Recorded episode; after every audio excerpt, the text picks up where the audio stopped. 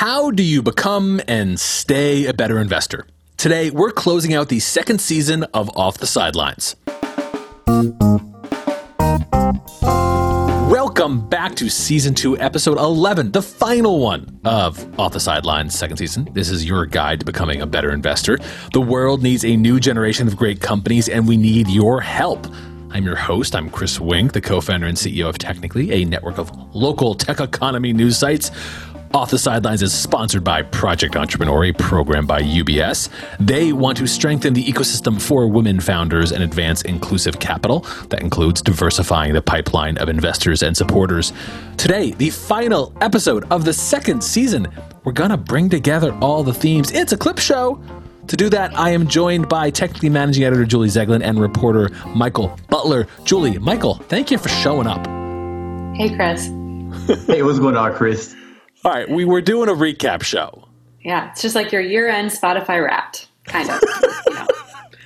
Yeah, even though I use Apple Music, but yeah. All right, enough product placements. Okay, yeah, let's. We're gonna hit the cl- the clips and the themes. Let's do this. Yeah. Hey, Chris, you should do that thing where you say asset class a bunch. oh, oh, I'm sorry. Um, what do you think the themes are of the second season of Off the Sidelines? Yeah, classy. Okay, uh, yes. So the central question we asked this season: Who is an investor, and how is investing changing? And yes, Julie, I will. A couple of things matter about why the focus attention on private market business investing. And for simplicity, we're just going to say venture capital. But like, so there's low interest rates, historically low, and that's like means pools of money just trying to find a home of high for high returns. And then we have like technology that's created a whole new sector of winner take most businesses and and, and differently changed how investing happens. There's also been legislative changes to who and how can invest. But this season was a really hard look at, at who is investing and in whom, because finally a movement of racial equity has broken into investing circles.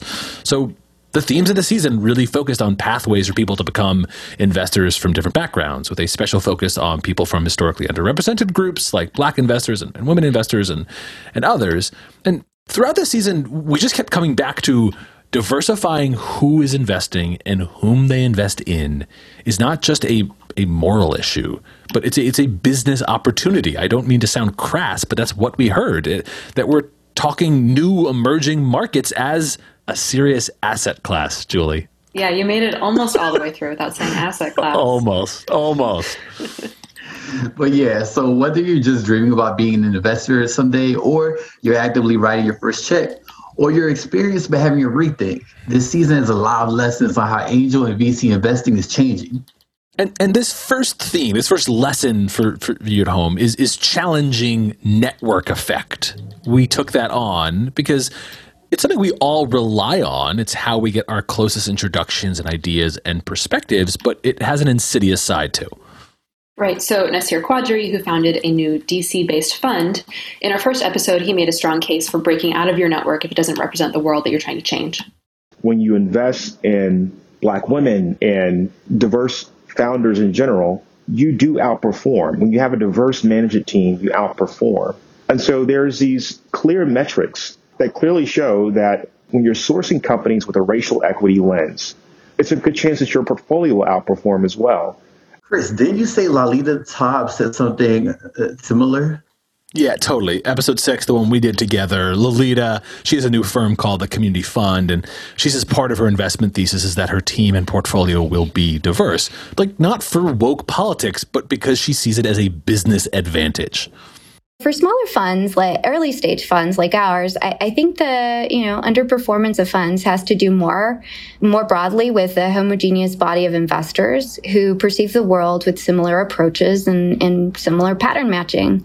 And I very much believe that if we are to produce outsized returns, we have to build a heterogeneous investor community to be able to identify the unicorns of the future. Yeah, and Chris, you keep dropping that stat of a rare example of success in changing business investing. What is it? In a recent 10 year period, the number of angel investors went from being less than 10% women to being fully a quarter, right? So we had Jenny Abramson from Rethink Impact in episode eight. I think that one of the things that's been holding women back for so long is the lack of flexibility in our workforce. And I think that the pandemic has taught a lot of people who didn't have really an incentive to want to learn to use Zoom, to want to learn to work in other ways, that actually it can be more efficient. So I think that's one reason I'm hopeful. And the other is, you know, by 2030, women are going to control about two thirds of wealth in this country. And women controlling wealth is a very good thing because women like to invest in impact and diversity and all sorts of things. And that has downstream effects. So we saw some gains in the number of women investors. Can investors use the good of network effect by diversifying who is in that network in other ways? Well, this season, a lot of people said so. So, on the other hand, though, we heard from Indie VC scout manager Adele Johnson, who said that the whole structure of venture capital is just inherently flawed. There's a point in the size of a venture fund relative to the stage in which they invest where the actual mathematical laws of VC break down. They're no longer venture funds. They're actually private equity funds in disguise. And they're giving private equity type money to startups. And that is probably deleterious to both the startups and to the return potential of the fund. The later you invest, the more certainty there is, the less risk there is, essentially. But like all things, it, there's a balance. And what I'm saying is that the balance has not been struck. And we've gone way too far into building up these kind of large conglomerate funds that have too much money. That's problematic for various reasons. You don't want to overcapitalize a company, like generally. But then also on the other side, then there becomes a group of startups where they are never capitalized because all of the money is hoarded by these folks. This makes me think of Victor Hwang, who founded the nonprofit Right to Start. He says that changing the entrepreneurship story is one that is entwined with changing investing.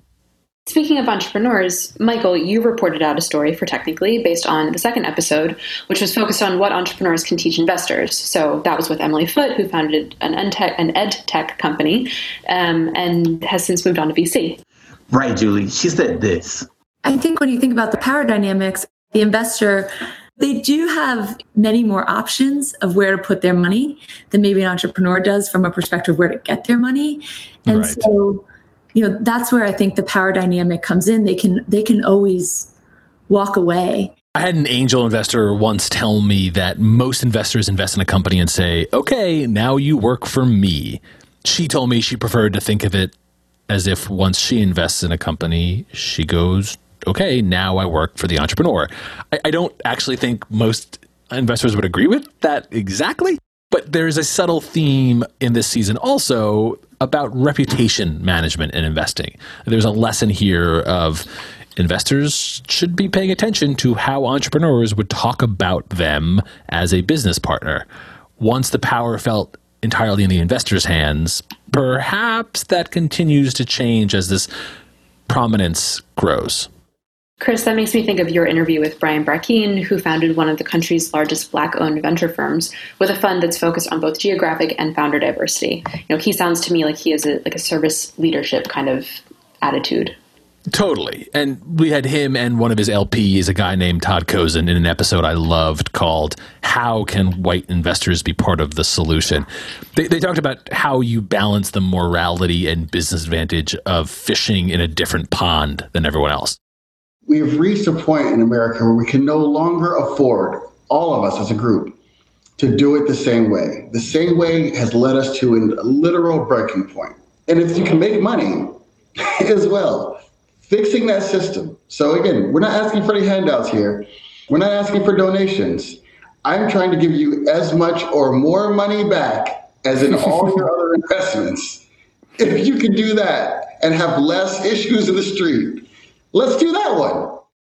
I mean, it goes back to the, the talk about everyone fishing in the same pond. So everyone is in the same pond with, again, five fish. And next to you is Andreessen, right? The, these big firms, Sequoia. And these guys have boats with nets and they're out there catching everything. And you're staying the side with a small rod. And then Lightship and a few others are fishing in a fully stocked pond. If you don't work at Sequoia, if you don't work at Andreessen, your chances of getting one of those five fish is infinitesimally low. Yep. And so when you say it's not my job, what is your job is to create market rate return and to find great companies. And if you're fishing in an empty pond, you're not doing your job. I also think it's worth entrepreneurs and investors really questioning how companies get financed. So, episode four was What are alternative funding options for equitable wealth creation? And we spoke to Kendrick Nguyen of Republic, which is in that category of equity crowdfunding, which wants to radically expand who can invest in private companies. And that's upending almost a century of legislative norms. Before uh, 2016, uh, since the Great Depression, you have to be a millionaire to invest privately. 2016, the law changed under the Jobs Act. Uh, President Obama implemented it that anyone, any background, any net worth, any age can invest in private companies. And I think 10, 20 years out, you're going to see that many more companies that would grow into a household brand through the financing they receive from retail investors, from their customers, without which they probably would not ever see the day of light or the light of day. Challenging the form of business investing also came up in episode seven. That was that live conversation we had on what can philanthropy and venture capital teach each other. Knight Foundation CEO Alberto Ibargüen had some lessons for investors from philanthropy. There's a lot to be said for the kind of investing that philanthropy does.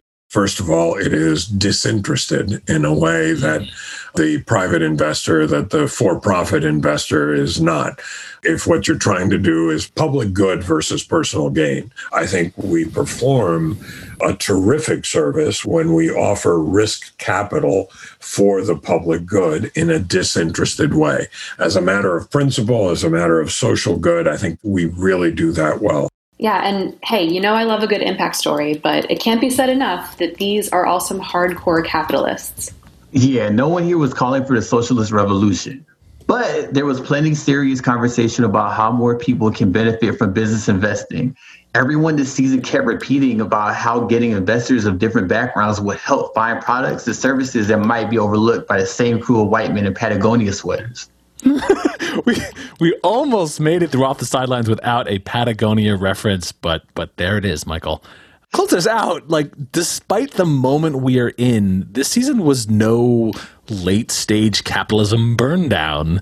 Instead, it was a whole lot of people giving advice on approaching investing from a different perspective that can still earn above market returns. Indeed, indeed. So, do you guys think in the end, when society has collapsed, we'll look back on how naive we were in this moment?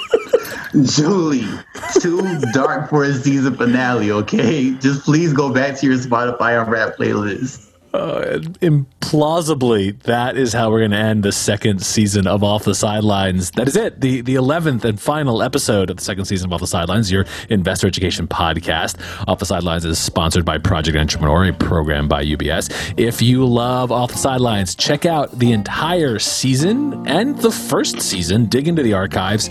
Leave a review. It still means a lot if you do that. Like always, music is by Blue Dot Sessions. Thanks to the reporting of Julie and Michael and the entire Technical.ly newsroom.